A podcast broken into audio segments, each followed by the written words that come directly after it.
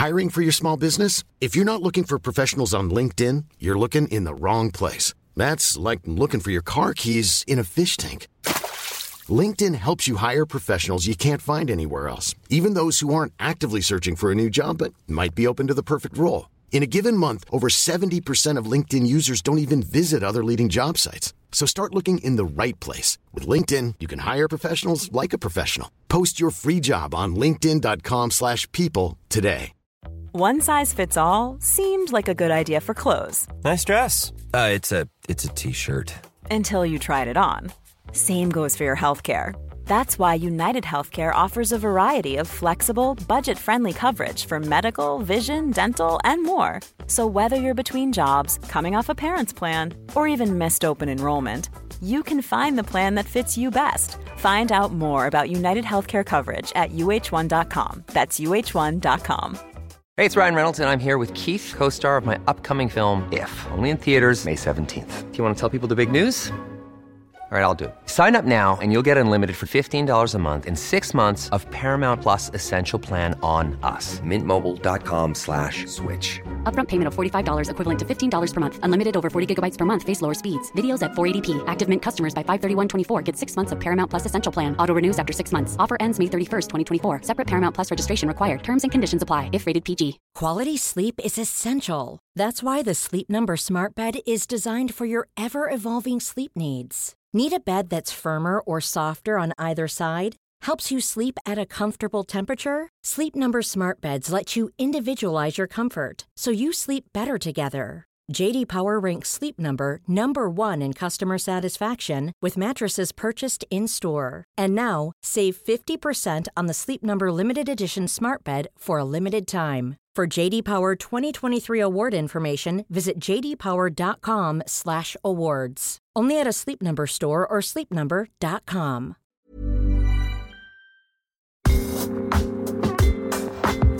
You're listening to Side Hustle Pro, the podcast that teaches you to build and grow a side hustle from passion project to profitable business. And I'm your host, Nicaila Matthews. So let's get started. Hey, hey everyone. Welcome back to the show. This is episode 11 of Side Hustle Pro. And before we get into today's episode, I just want to thank everyone who has reviewed, shared, and subscribed to Side Hustle Pro. First of all, I read every single review and thank you for everyone who's gone through that complicated process to leave that review. I do not take it for granted. And I'm also really amazed you guys have worked magic. For the last few days, Side Hustle Pro has been in the top 30 in business on iTunes and the top 10 in marketing. Okay. So thank you so much. Please continue to share the show and have your friends review it as well. And also major shout out to last week's guest, Courtney Sanders, aka Think and Grow Chick. Not only did she grace us with an awesome interview with so many nuggets of wisdom, but she also shared the episode, included it in her newsletter. So thank you, Courtney. I really appreciate the love. And also kudos to you for putting in your resignation letter earlier than you announced in the show. Um, she's done it, guys. She is officially going from side hustle to full-time entrepreneur. So clap it up for Courtney. Now, a few notes about tonight's episode. First of all, um, big shout out to a family friend, Shenard, for connecting me with this guest. Um, she'd always been on my radar. Her brand is amazing. What she's created is amazing, but I just didn't have the personal connection. So he reached out to me and let me know that this would be an awesome candidate for a guest on Side Hustle Pro. And I was, of course, receptive to it. Guys, I'm always receptive to recommendations. So if you have one, if you have a guest you think would make a perfect fit, just email me at hi at sidehustlepro.co. And then one other note about the episode. So there are a couple of moments in the episode where sound might cut out just a little bit, very briefly, but I thought it was such good content and so important to share that I wanted to leave it in its essence. And, you know, you guys can definitely still hear and get the full essence of what's going on. So I didn't want to re-record it, but just wanted to give you a heads up about that. So without further ado, let's get into it. I am thrilled to introduce today's featured guest, Tiffany the Budgetnista Aliche. Tiffany is an award winning teacher of financial empowerment and is quickly becoming America's favorite personal financial edu- educator. Since 2008, the Budgetnista has specialized in the delivery of financial education that includes seminars, workshops, curricula, and trainings. Tiffany is the best selling author of the books The One Week Budget and Live Richer Challenge and she and her financial advice have been featured on Good Morning America, The Today Show, Time, New York Times, Essence Magazine, Forbes, CBS Money Watch, and the list goes on. She also blogs about personal finance for the Huffington Post and US News and World Report. Welcome to the show, Tiffany. I know that was a mouthful, and that's me cutting your bio short. So, Thank you, Nikki. I'm glad to be here. oh, great. So, fill in the rest for us. Tell us more about your background and how you came to be so passionate about financial education. Well, it really started at home. I was fortunate enough. I grew up in a household where money was talked about all the time. My father was a CFO and an accountant, and he and my mom taught my four sisters and I about money basically every day, just through daily interactions with it. Like when they went food shopping or they were making a financial choice, we'd be in on that choice. Like I can remember my dad used to highlight the electric bill and put it on the dining room table. And he would highlight how much it was. And every month we could see the shift. And if we saved money, he would put money into like a travel account for us so we could go someplace. And if we didn't save money, we'd get an earful. so it just was part of natural life. And you know, as a child, what you learn at home, you share outside of home. And so I started showing my friends, especially when I started college, basic financial tips I learned at home, and my interest grew. So I took courses, read books, and before I knew it, I was the go-to person in my circle for personal finance. And it was just something I did really as like a hobby to help my friends. Mm-hmm. And it wasn't until I lost my job in uh, 2009 during the recession that I started really thinking about doing it outside of just like a hobby and making it, it a career. Oh, okay. And so before starting the Budgetnista, you know, I, I read and was looking at your website and all your videos about how you were a school teacher for 10 years. So tell us more about your own personal mm-hmm. story from being this sound saver to making poor financial mistakes and, and eventually bouncing back. So I was a school. So I went to school for business, and I had a number of internships that I all I hated them all, and so I was nervous because I thought, oh God, I'm in my junior year. It's too late to turn back. And so one thing I did like was I liked teaching because I had taught preschool. I mean, I taught Sunday school and done some things on the side. And then on campus, I was an assistant teacher. It was kind of like um, my work study, so I could pay for school. And I really enjoyed it. And I thought, well, after graduation, I'll graduate with my business degree, but maybe while I'm trying to figure out my life, I'll teach. And maybe that's what I should do. And so at the time, I did not, I was not certified to teach, so you could only teach preschool. So as I was waiting to get certified, it was like a nine months process. Um, I said, let me teach preschool and move on from there. But I ended up staying and never leaving and teaching preschool for about 10 years until my school closed. Um, but in that 10 years time, I mean, I, I had done a lot of financial things right, like had bought a house at 25. By then, like $50,000 saved, even though I was only making a preschool teacher salary. I bought a car in cash. Um, I had just done everything right. My, my credit score was like 802. And then about 26, 27, I thought, you know, I have all this money saved. I want to learn to invest. So I reached out to a air quotes, a friend of mine to invest. And he promptly, promptly got me mixed up with a credit card scam that left me $35,000 worth of debt. Oh my god. And then yeah. And so because it was the the scam was, and I didn't know it was a scam, obviously, that he said, Yes, you can invest, but you should invest with the, the money from your credit card. So I didn't even I had one that I used to pay off every month in full. So he had me open up two, take the money off and invest it with him, which he promptly stole. And so here I was with this credit card debt, and I'd never had credit card debt before. And I thought, okay, well, it took me a while to even understand that he wasn't coming back because he would still call every week and be like, oh, you know, I'll transfer the money tomorrow. I'll transfer the money tomorrow. And it took me uh, nearly a year to realize, okay, this is not happening. I have to pay this credit card debt off myself. And then I promptly lost my job because just the school closed down. They, they, it was a nonprofit based school and they lost their funding. Mm. And so here I was, $35,000 in credit card debt. I had my student loans for my master's. I had my master's in education, which was like forty-five, fifty thousand dollars, and I had a home which was over two hundred thousand dollars. So I was over three hundred and like fifty thousand dollars in debt and no job. Um, and, and so I ended up losing my home to foreclosure. My 802 credit score dropped to 547. I moved back home at age 30 with my parents and stayed with them for like nine months, and then moved in with my sister for like another nine months, mm-hmm. and ended up having to rent a room for like two years. A room like like this is where I live in a room. I, I once had a full condo to myself, and now I was living out of a room because rent was only five hundred dollars, oh and that's what gosh. I could afford on, on my unemployment. How did you yeah, fight your way I back? Just, so it took a while because it took me for like almost two years. I did nothing. I just paid the bare minimum. I just kind of was like roaming around, and because I could not conceive that I had lost everything. I'm like, how? I did all of the things right. I checked every good girl box. Go to school, check. Get your master's, check. You know, pay your tithes, check. You know, um, save money, check so I had done everything right. So I couldn't even, I had not made a mistake before. So I didn't even know how you manage the emotion of making mistakes.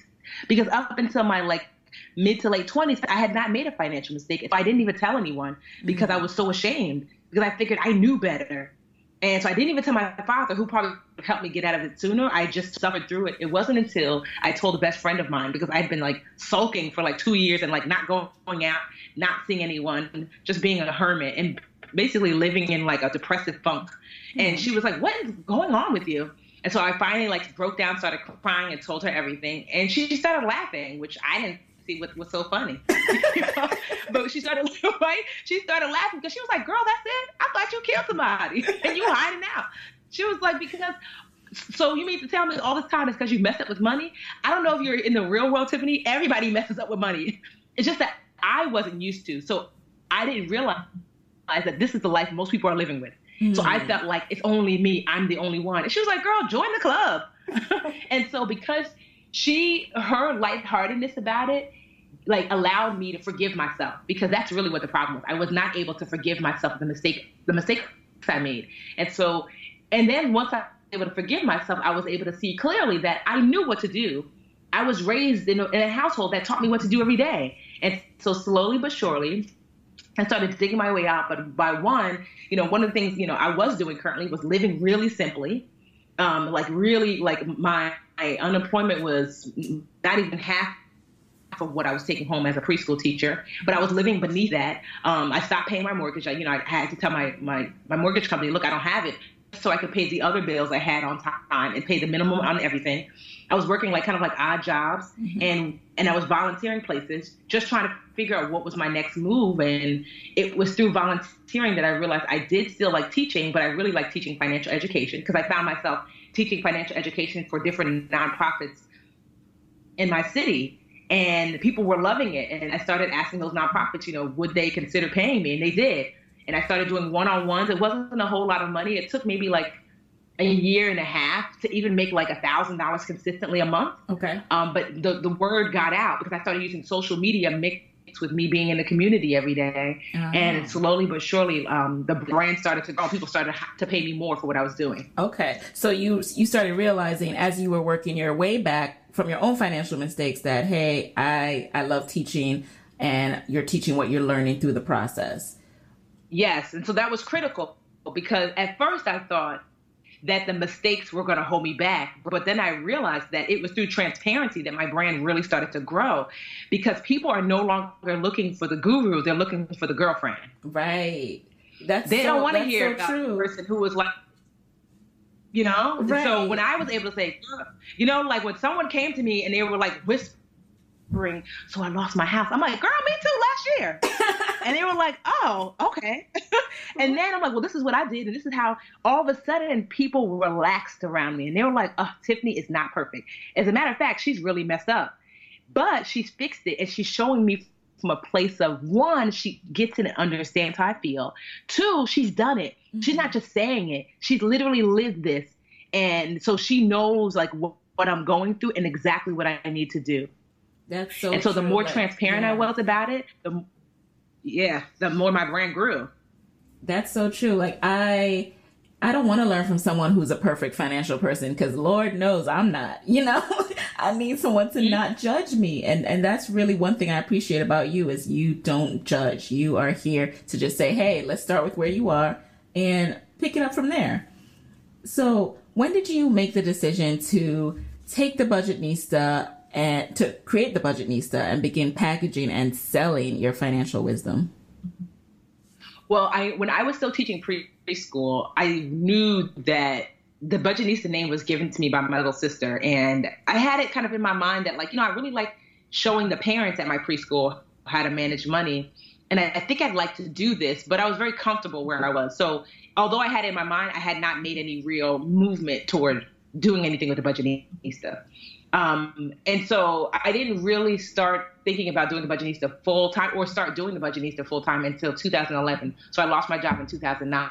Mm-hmm. And so for two years, I was really developing what did being the Budgetnista mean, you know, and I developed that through giving away my services. Quite honestly, I mm-hmm. I would um, do one-on-ones, uh, would teach classes, and start to develop what my signature services were. And in 2011, I also also um, released my book. I had a book um, to, in 2009, but I had not I had not published it. And between 2009 and 2011, I, I tried to get it published traditionally, but nobody cared. And oh, so I heard about self-publishing. It was just no, but that's the best because just the other day, a, a major publisher reached out to me, and we were talking numbers, and she was was like, honestly, you should just keep self-publishing because we can't even. There's just no. We, we can't even pay you that. Wow. I'm like, I know. I make seventy. I make seventy percent of my awesome. book. Yeah, and we're gonna talk a, a, little lucky, bit more about yeah. Right? I'd be lucky. Yeah, to make like thirty percent with it, and that's if you're lucky and you're famous. Mm. So yeah, that's awesome. Oh, but yeah, so I would say 2011.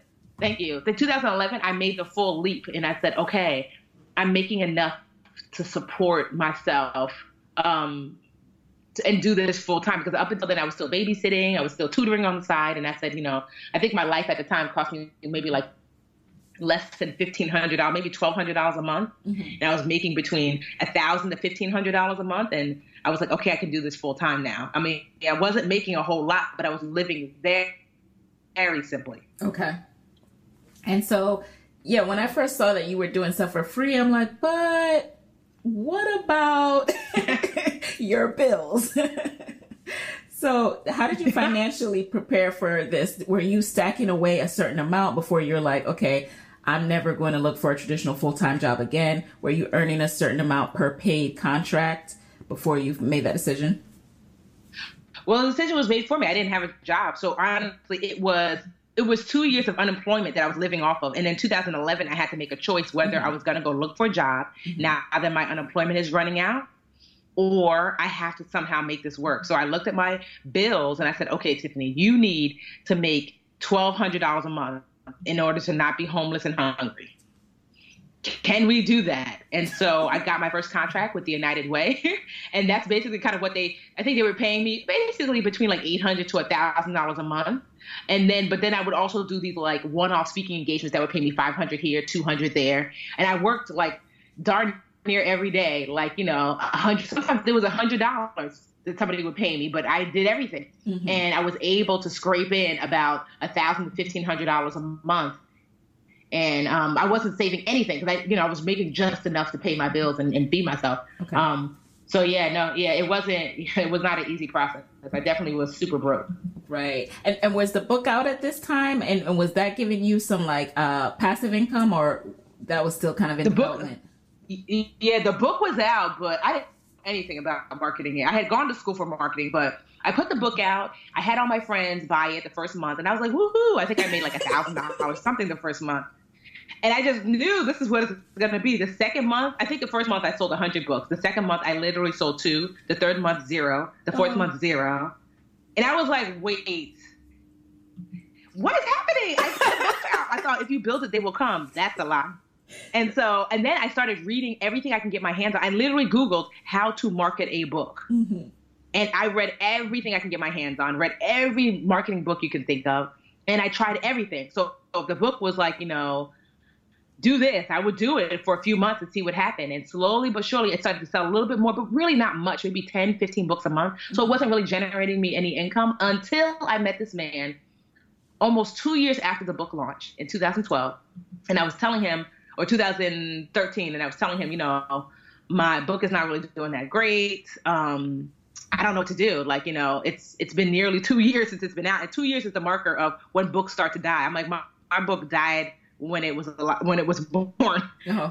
and he told me um, something something that changed everything. He said, like, I was building my audience, all that kind of stuff, and he said, um, that how much is your book for? It and so the physical book was 15. And he said, how much is your Kindle book? And I said, it's $8. He said, that's too much. I said, no, that's like, it's the same book for half the price. That's not too much. He said, you're not famous, Tiffany. Nobody cares. No one's buying an $8 Kindle book. and then he told me to do this. He said, right? He said, but research, go in your category and research the top 10 books in your category and see their prices. And so I did, and none of them were over $5. None of them. Mm. And I was like, whoa, okay he said, You see the top 10 in your category and no one's selling over $5. Why are you? And he said, If you don't believe me, drop the price for a week, just for one week to under $5 and just see what happens. And I said, Okay, fine. I dropped it. I went online. By then, my, my social media following was starting to grow. So I went online and said, Hey, my book is usually 15 bucks. The Kindle version, the digital version is available for $4.99 just for a week. And the next week, my book hit number one in my category. Wow. And it has never dipped. And since then, it has never dipped below 10.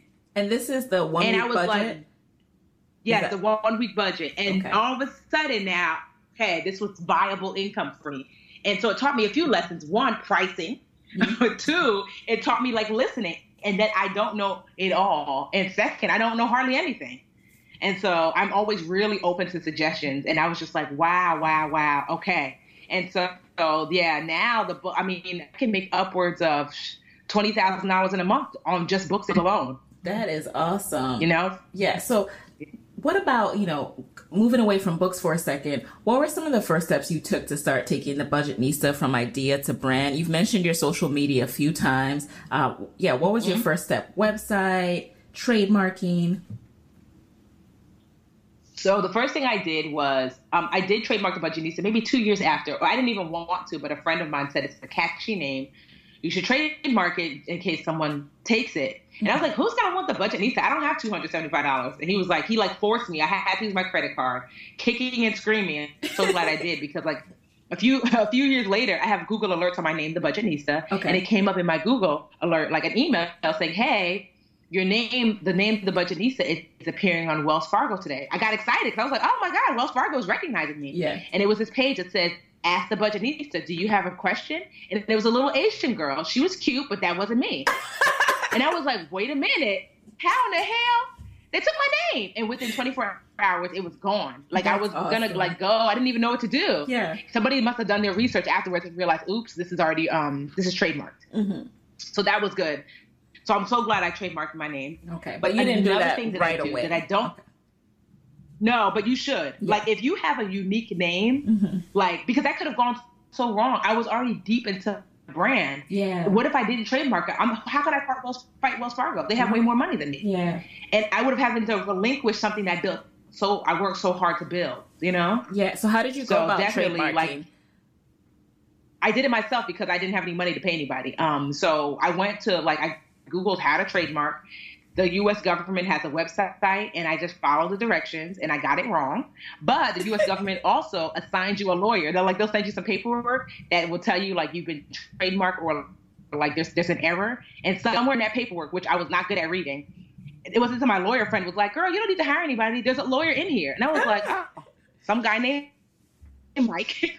so I called him and he was like, yes, you just forgot to submit um, proof that you use this name. And so I just had to submit like a flyer and like a, my book cover, a okay. PDF of my book cover. And, and it was accepted. And so since then I realized you, when you trademark, I had to trademark the, the logo as well as the business name. Mm.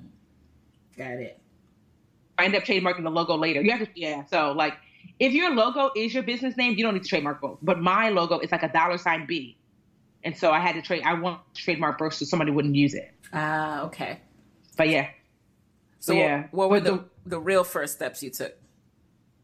the real first steps that I took were one to start volunteering my time and efforts because a lot of people will tell you don't do stuff for free. That's a terrible. But I'm, I'm like, girl, you're not even worthy to be paid yet. I sucked in the beginning.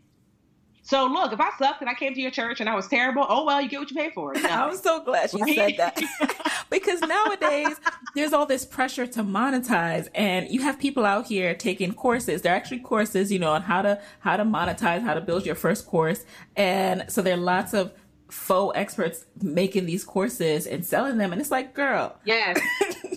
what are you doing? It, it, was, I mean, honestly, you don't even like even my book. The reason why the one week budget does so well, like this book is old and it gets it only sells more year. Like it's unheard of after two years for a book to continue and consistently sell the way I'm selling, and it keeps growing. Like I've had friends who've had books that started off as number one Amazon total like best selling books on um New York Times and, and, that's great but my book is my cash cow. It does not quit. Mm. like their book will have peaked and if you look now you can't find them on the list. My book does not fall below number 10 it consistently is a hardcore seller and the reason why is because I didn't put out the book until I had literally helped hundreds and hundreds of people and then use what I learned from giving my services away for free to develop a, a, system that really worked. And so that's what you're doing. People keep thinking just because you're not paid in money means you're not being compensated. That's not so. So you have to be know that never do anything without compensation. I didn't say compensation had to be money. Compensation might be the name. American Express, when I first um, started speaking, a friend of mine worked there and got me to speak on a panel there. But I was able to take a picture outside. New clients, what? They had to pay me for them to be a client. I asked permission to be able to, you know, because and so that was my compensation because mm-hmm. that mm. alerted other companies we can hire Tiffany, right? So that's mm-hmm. one way you can get compensation: the name of the company and being able to post that you're working or you're working with them. Another way to get compensation is practice. So many times like you know what I did every little church, every little backyard function. I was in people's basements practicing like, oh, this works, that works. You know, this didn't work, this delivery works. And so I practice over and over and over by giving my services away for free. But in, in, in exchange for that, I got to hone my skills. So many comedians do this. Like Chris Rock will go to a small little hole in the wall club in New York and practice his new material before he hits that stage on HBO. He, he does it all the time. A lot of comedians do so. So it's critical if they're doing it. This is a man who's a multi-million dollar earner and he's like, well, let me let me practice my material. There's nothing wrong with practicing your material. compensation is being able to see does this work? Why should you work it out on the HBO stage? Because you're not going to get a second chance to make that impression when when it really counts. You know, mm-hmm. Facebook was just really finally past just the stage where it was just college students and opening up to other people. Mm-hmm. And so, but I used to post the tip of the day on Facebook, and then I changed my name. This was critical, but since then, Facebook has forced me to change my name back. But I changed my name on Facebook from Tiffany Aliche to Tiffany the Budgetnista Aliche. So that meant every time I commented, every time I liked, every time I did anything on Facebook, I was marketing to you that I'm the Budgetnista. Mm-hmm. And so it was so that that transformed. I mean, if you get a chance, you know, like changing your name and adding your business name to your name. I mean, Facebook, when they find you out, they make you change it because haters will gonna hate. Because the only way they find out is somebody reports you. For real, somebody has to report you. Because how does Facebook know my name is not the Budgetnista? Right. But I guess someone reported me out of hate, which is fine because you know I'm good now. But um, but that helped significantly. And in the beginning, no one cared about the post. I would post stuff like you know here's ways to save money or i got this shirt for five dollars and for like a six months to eight months nobody even liked or commented. And then like after that a few people would like or comment and it started to grow and grow and grow. But what i was doing is i was establishing via social media that i was an expert. And also what i used to do and you can't, can't do this now on facebook but back then i would make it my, my business to send out 100 uh, 50 to 100 uh, friendship requests a day like it was literally on my list, like, okay, it's nine o'clock in the morning. Let me, let me send out my friend request. Mm. And so I would go to like, you know, your page, Nikki, and I would say, let me look through, you would accept me. Then I would look through your friends list for people who had like headshots or looked at important. And I would send them friend friend requests. Wow.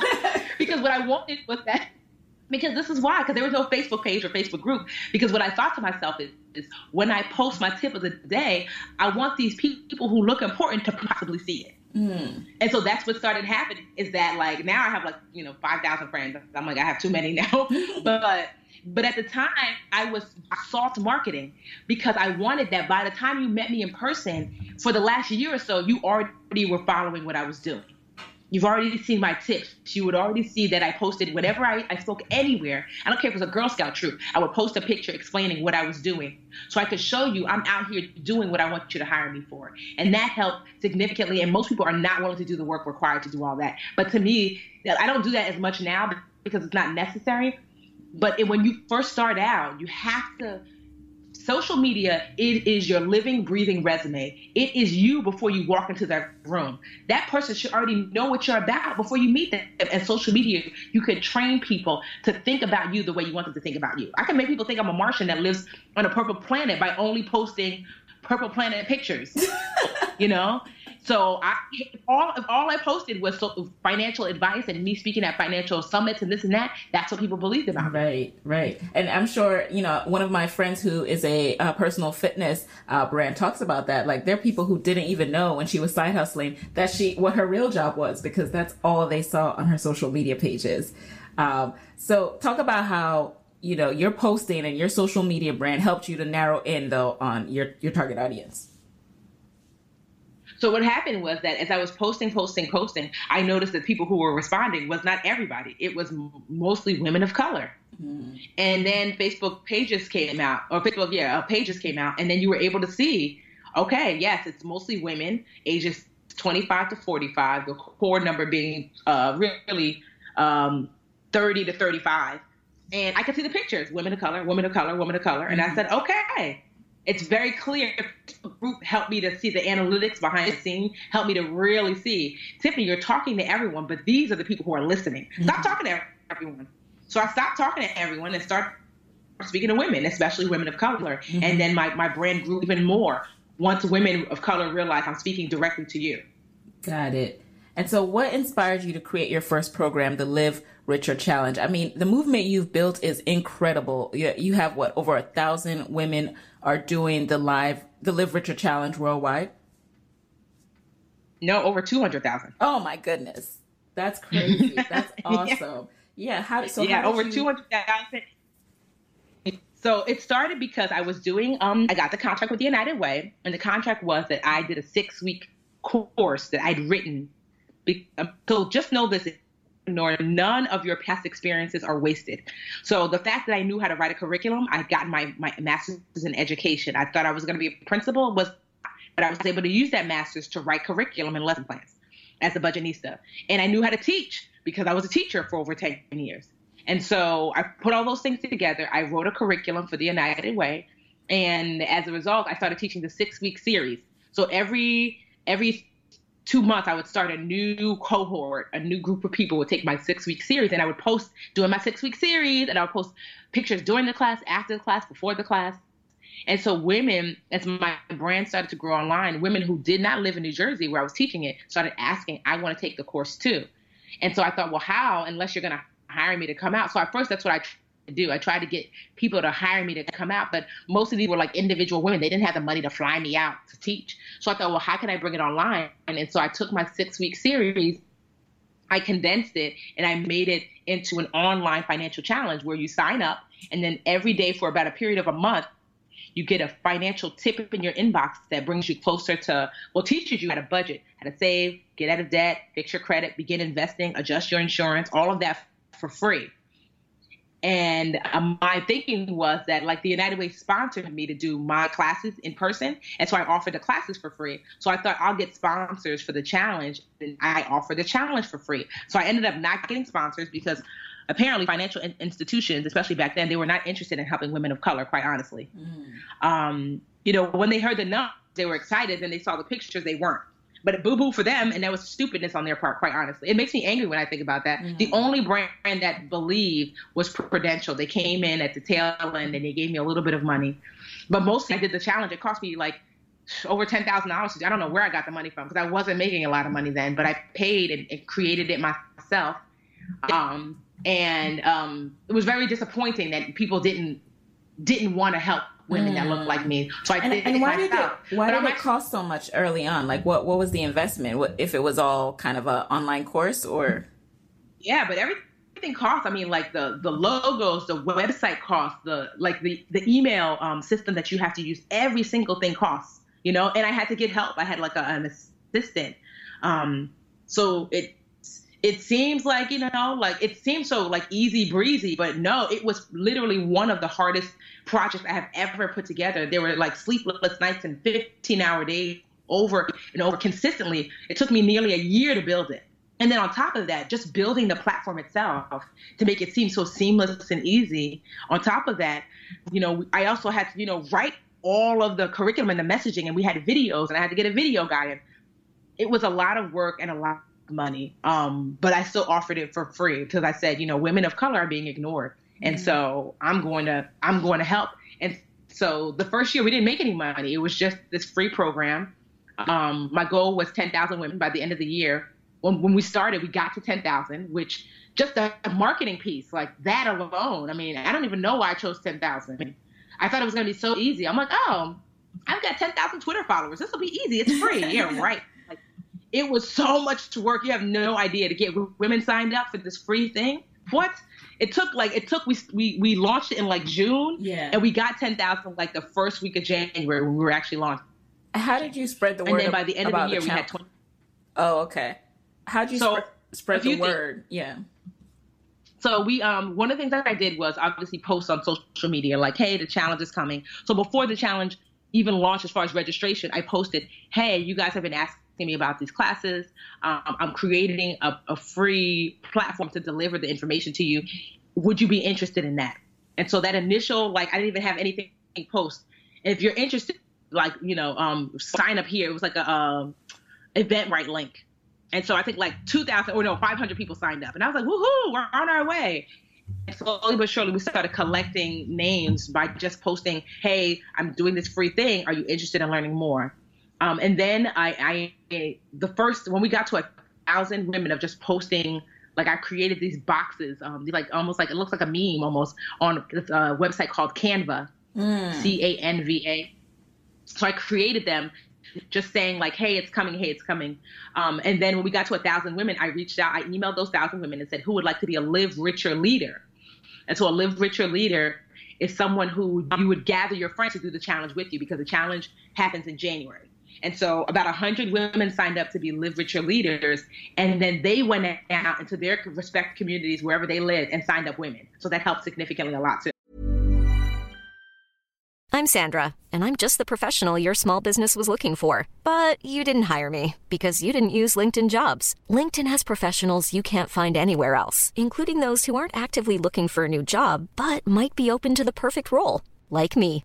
In a given month, over 70% of LinkedIn users don't visit other leading job sites. So if you're not looking on LinkedIn, you'll miss out on great candidates like Sandra. Start hiring professionals like a professional. Post your free job on linkedin.com/people today. Quality sleep is essential. That's why the Sleep Number Smart Bed is designed for your ever-evolving sleep needs. Need a bed that's firmer or softer on either side? Helps you sleep at a comfortable temperature? Sleep Number smart beds let you individualize your comfort so you sleep better together. JD Power ranks Sleep Number number 1 in customer satisfaction with mattresses purchased in-store. And now, save 50% on the Sleep Number limited edition smart bed for a limited time. For JD Power 2023 award information, visit jdpower.com/awards. Only at a Sleep Number store or sleepnumber.com. Since 2013, Bombas has donated over 100 million socks, underwear, and t-shirts to those facing homelessness. If we counted those on air, this ad would last over 1,157 days. But if we counted the time it takes to make a donation possible, it would take just a few clicks. Because every time you make a purchase, Bombas donates an item to someone who needs it. Go to bombas.com slash ACAST and use code ACAST for 20% off your first purchase. That's bombas.com slash ACAST, code ACAST. This show is sponsored by BetterHelp. We all carry around different stressors, and when we keep them bottled up, it affects us negatively. I have found that therapy has been a safe space to get things off my chest. I had my daughter last August, and by January, I hit up my therapist like, let's go ahead and set up this monthly session. Therapy has been so helpful for me in setting boundaries, and it just empowers me to be the best version of myself. So, if you're thinking of starting therapy, this is your sign to go ahead and do it and give BetterHelp a try. It's entirely online and designed to be convenient, flexible, and suited to your schedule. Just fill out a brief questionnaire to get matched with a licensed therapist, and you can switch therapists anytime for no additional charge. Get it off your chest with BetterHelp. Visit betterhelp.com slash hustlepro today to get 10% off your first month. That's betterhelp, H-E-L-P dot com slash hustlepro. And slowly but surely, really, it was just about posting every day about the challenge in unique ways so people would sign up. And so I would post, like, for example, a post that would work would be like, we now have 1,500 women because you know people like to go where it's already safe. It's like, oh well, fifteen hundred women, it can't be a scam. Mm-hmm. And so whenever we hit a milestone, I would put the number up. The Live Richer leaders, I gave them like um, I made them uh, um, avatars where it was like their picture and it said, I'm a Live Richer leader. You know, I'm I'm I'm learning how to mas- master my money. Um, join me here in the in the link in the in the little box that we had to make for them, and they would post it and make it their profile picture. So then women, a true leader understands that. people are not following you following people who are following you. Mm. You see what I mean? Like, for example, Nikki, like your your your the women in your life, if they sign up from the challenge, it would be because you said so, not because I said so. Mm. And so I had I learned that, and a lot of people don't get that. That like you, that you think that you're you're building this whole thing by yourself. Yeah. But you're really not. It's really you know, it's really critical to get those first early adopters really on board and then activate them to go into their respective networks and bring people. Because yeah, people don't follow that lead. I'm telling you, people who are doing stuff now, they're not doing it because of me.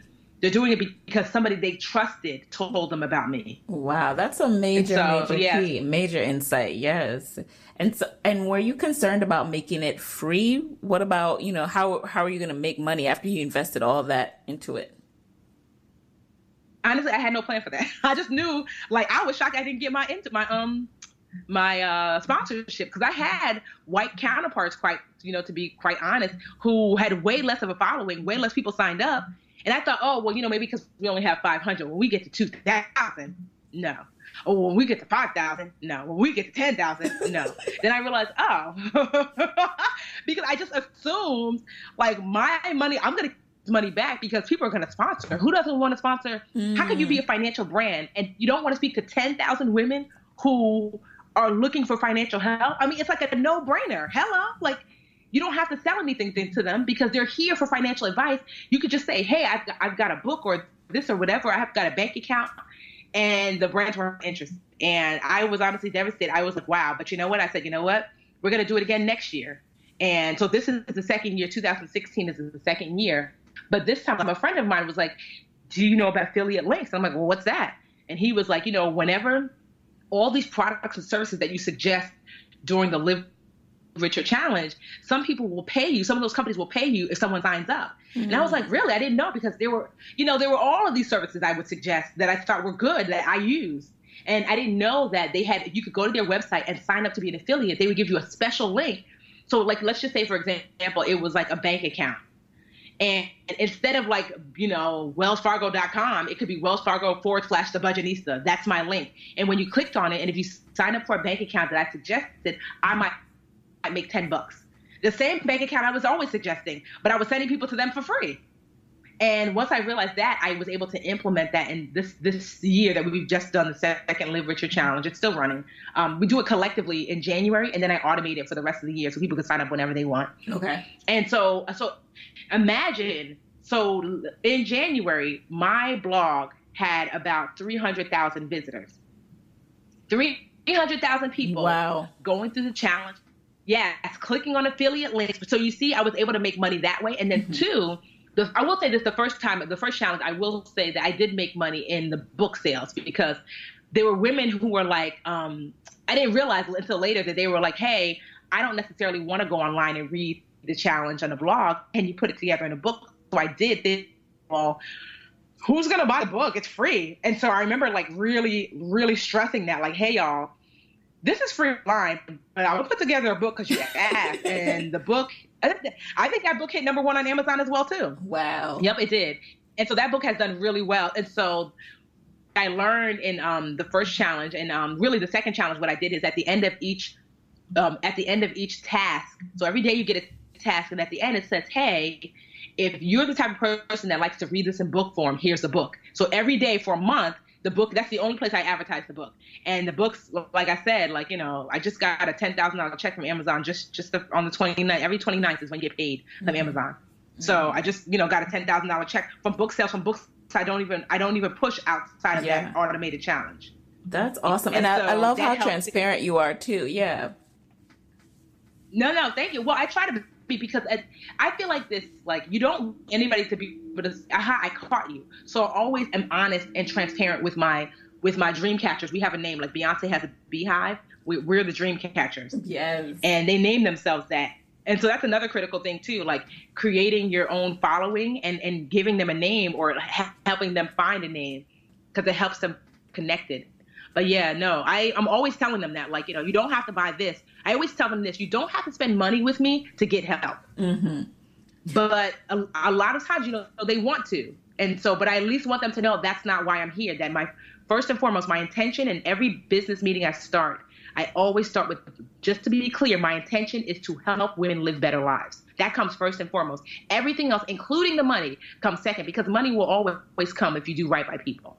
Amen to that. And you're right. Like people, I will invest my dollar in you because I trust where it's going and I trust that you have a proven system because you are the testament. You've shown how you've used the system to come back from the brink of, you know, financial despair. So that I love the fact that you emphasize that. So two questions I have as you were speaking. You talk about how brands were not interested have you reached a point now where you would even want sponsorship for a brand or, are you just going to continue to do the affiliate links kind of approach?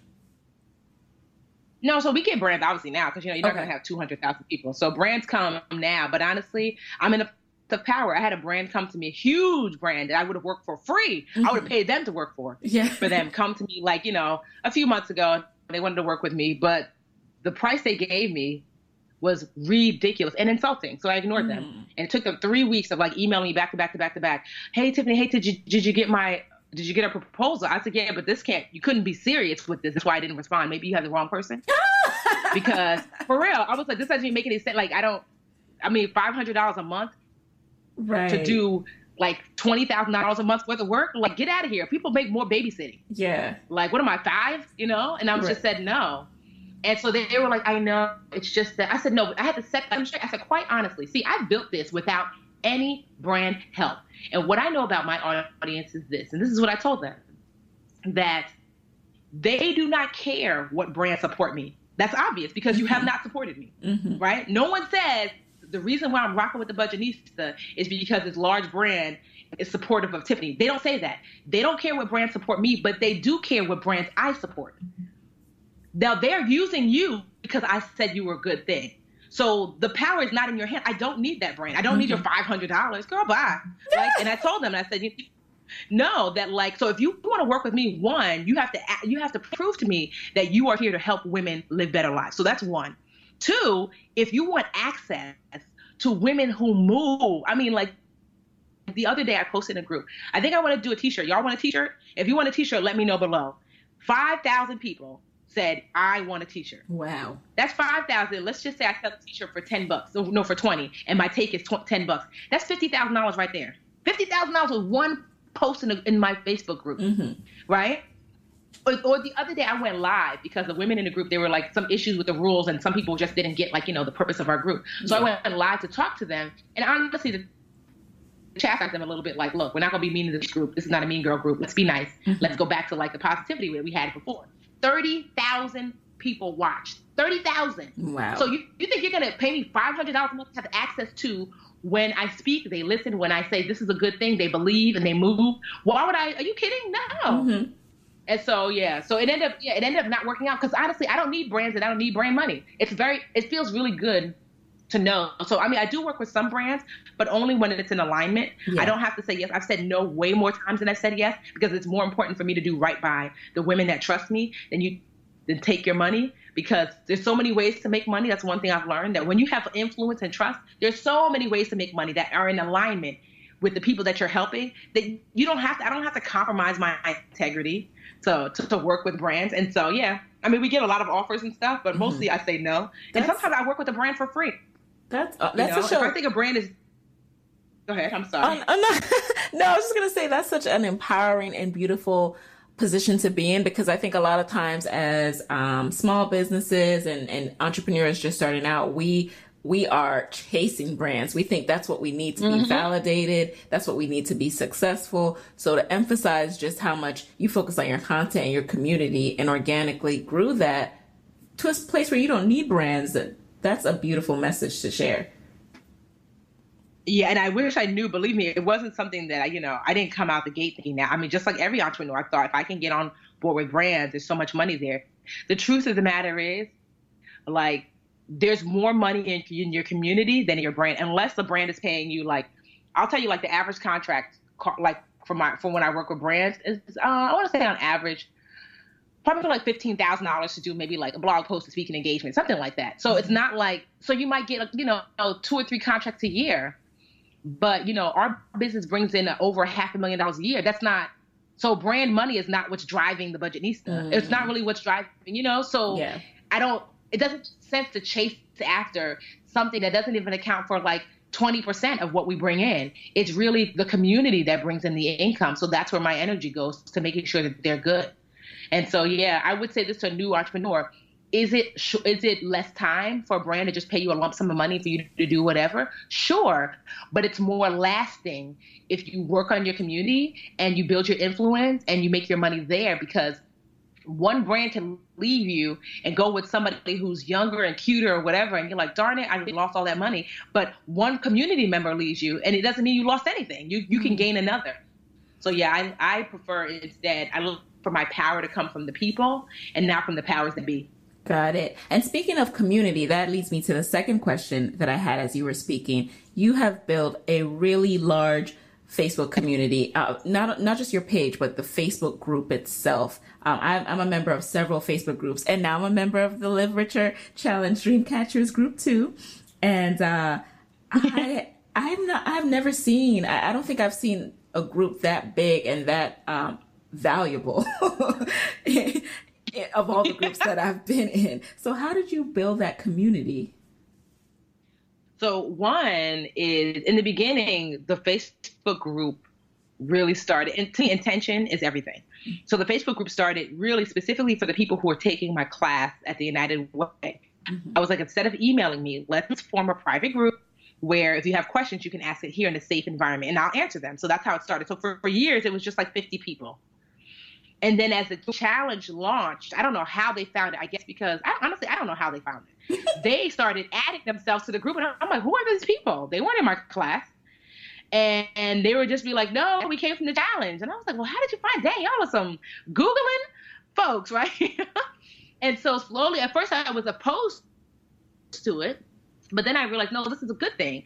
Instead of them emailing me, we can all congregate here. So what I did was I went back to the challenge and I infused a group link to the daily task, like, hey, don't forget if you have questions, ask them here. Okay. And so at first it was just me answering every single question and being transparent and speaking to them directly there.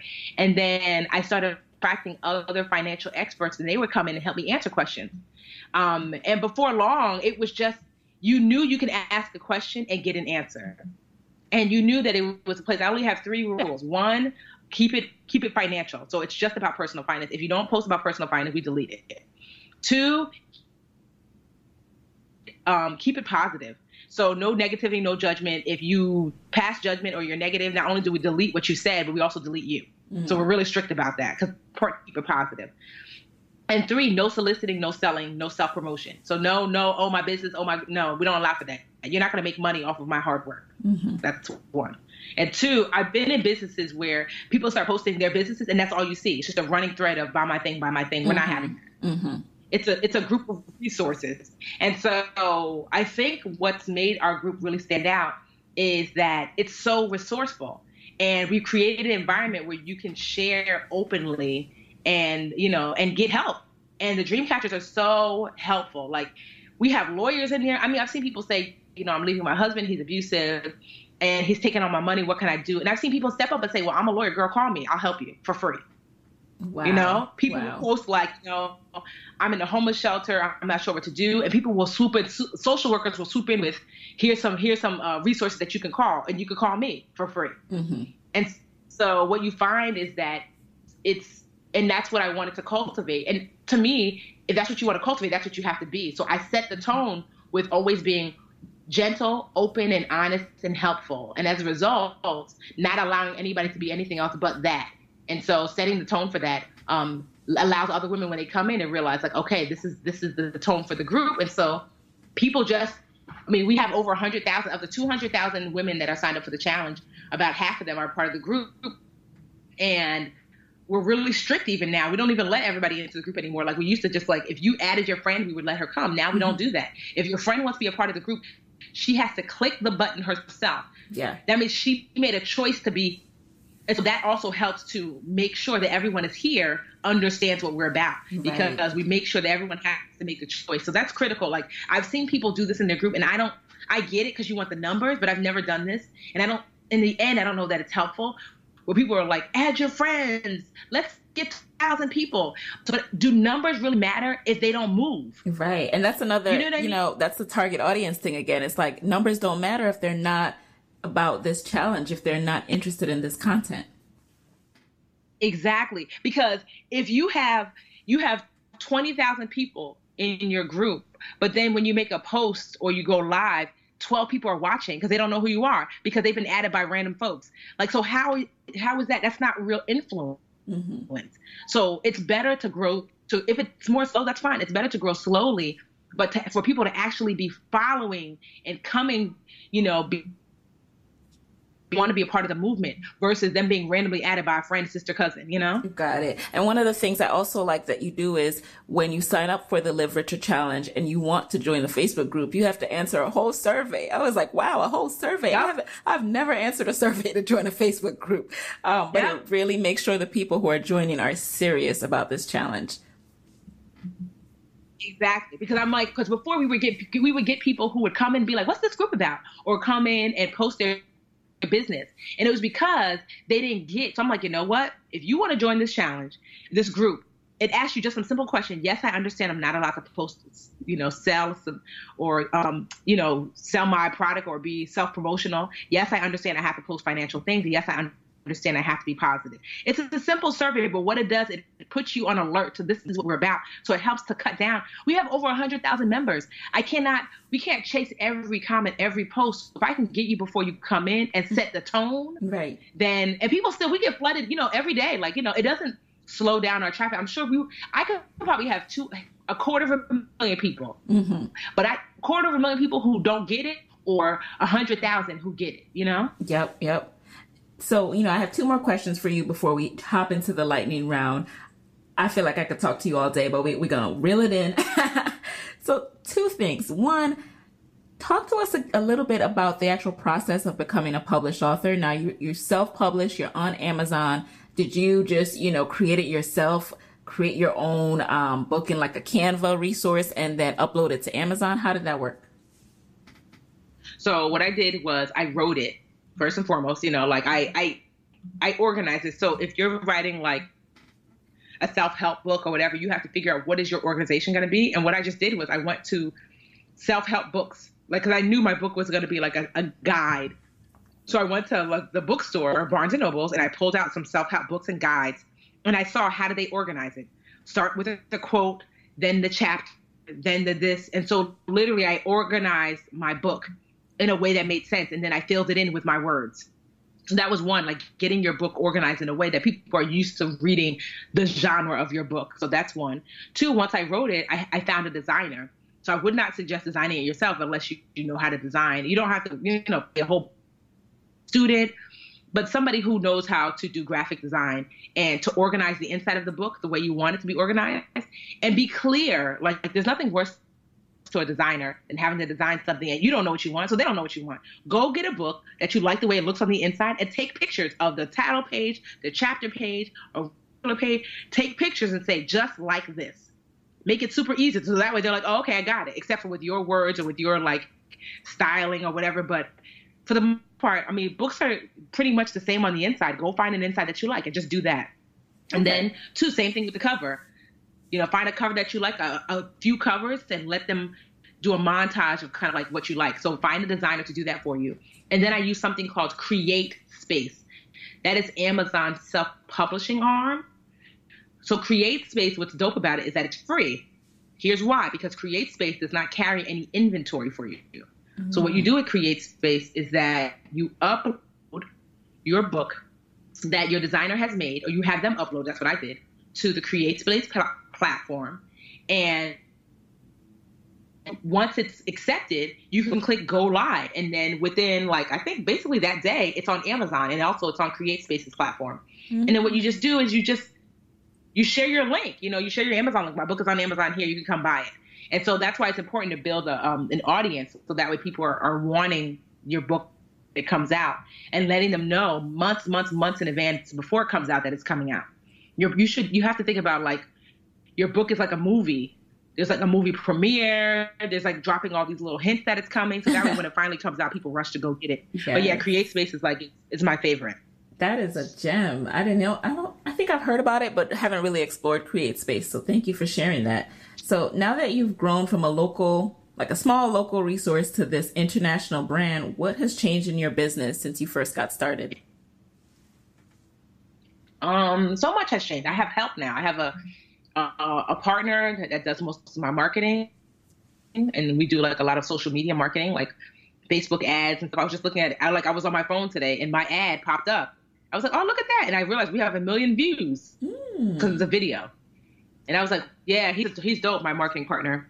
And then also too, I've got a COO, Sierra. She started off as my intern, and she moved up, and now she's my COO. Um, I have like four admins. I have social media admin, I have a personal admin, and two ad- admins for this online academy I created called the Live Richer Academy. Mm-hmm. So the Live Richer Academy is an extension of the challenge in that it's next level. So I have uh, financial experts from around the country teaching next level courses in the academy. And what they do is they um, they're teaching stuff like like taxes and how to start a business and stuff like that. And it's like 12 bucks a month. So people register. We have about 4,500 students and they pay 12 bucks a month to have access to this next level courses. Um, and that's like, like a big, you know, that's huge. You do the math, 4,500 times 12, you know, and how much that is a month bringing in. Wow. And so, you know, so it's, but I wouldn't be, be able to do like have that academy if I did not create this challenge that was free. So yeah, so much has changed. I mean, we've, you know, our income obviously has changed tremendously. By by this time next year, I anticipate we'll be a million dollar a year company mm. at minimum. Um, yeah, but I mean, but so much has also stayed the same. I still work in my PJs at home mostly. you know, like right now I'm in my PJs, like sitting on the bed, talking on the phone. This is like work, you know. And then after yeah. this, I'll do some emails. I like literally just finished making breakfast before I started this call, and so yeah, yeah, that is awesome. The freedom. Okay, so before we go, we're going to jump into the lightning round. So that's when I ask uh, you five hot topic questions and you answer the first thing that comes to mind. You ready? Mm-hmm. All right. Number one, what's a resource that has helped you in your business that you can share with the Side Hustle Pro audience? My favorite is Canva, C A N V A. I love it because I used to pay graphic designers to do the smallest little thing because I don't know how to use social like graphic design and whatever programs. But Canva allowed me to do basic and cool, funky graphic design for myself without having to pay for it. It's free. Awesome. Well, and number two, how do you define success? I define success as actually deciding what it is you want your life to look like and living that life. So not money, not this, not that, no, but saying, I want to be a teacher and hey, you're a teacher. Or I want to travel more and you're actually traveling more. So success is making a conscious choice, your decision of how you want your life to look and actually living that life that you've outlined. All right. Number three, who inspires you and why?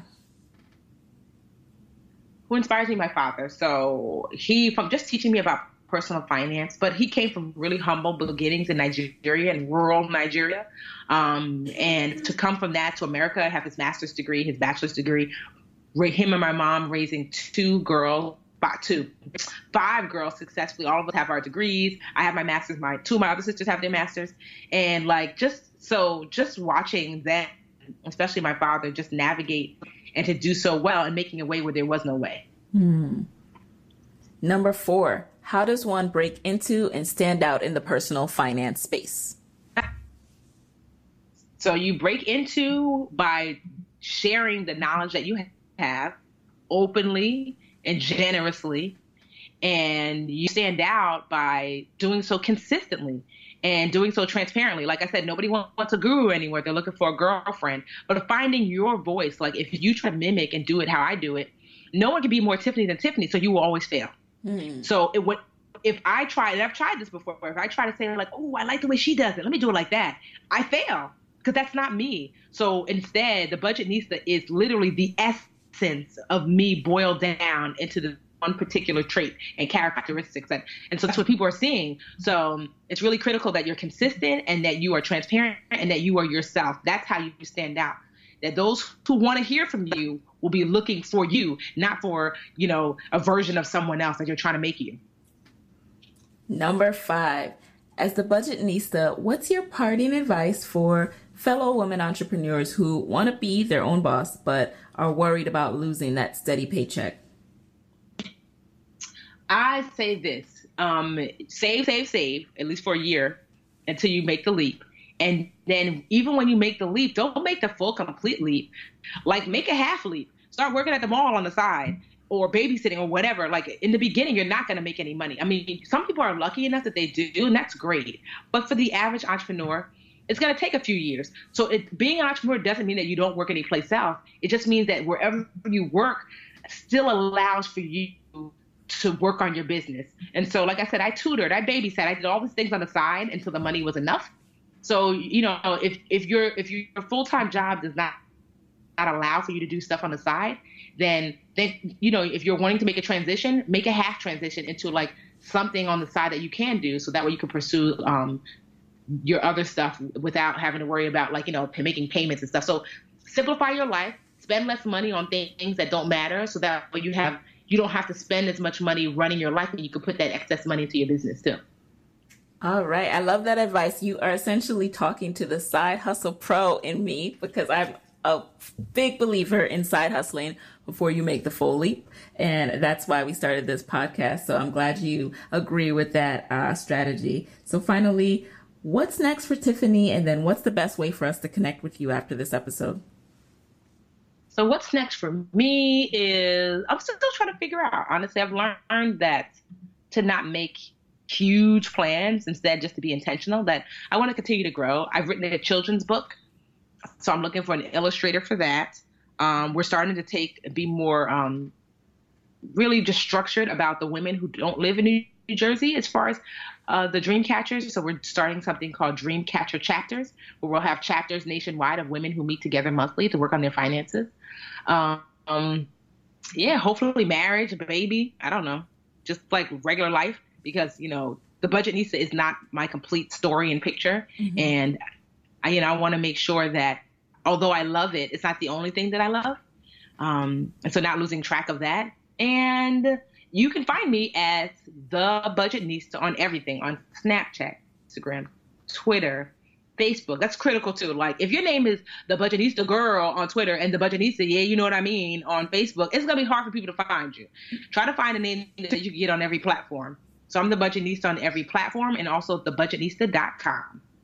All right. Um, so thank you so much for joining us in the guest chair today, Tiffany. It has been wonderful. Um, we are so glad to have had all this wisdom that you shared with us. Thank you. I had a good time, Nikki. Yay. All right. And there you have it. Hey guys, thanks for listening to Side Hustle Pro. If you want to hear more from me, head on over to sidehustlepro.co forward slash side hustle corner to get my weekly side hustle diaries chronicles about my own journey from passion project to profitable business. And if you want to find me online, I'm at Side Hustle Pro on Instagram, Twitter, and Facebook. Don't forget to join the Side Hustle Pro Facebook community. Go to sidehustlepro.co forward slash mastermind. And as always, if you love the show, do me a favor and subscribe, rate, and review on iTunes. Thanks, guys. Talk to you next week.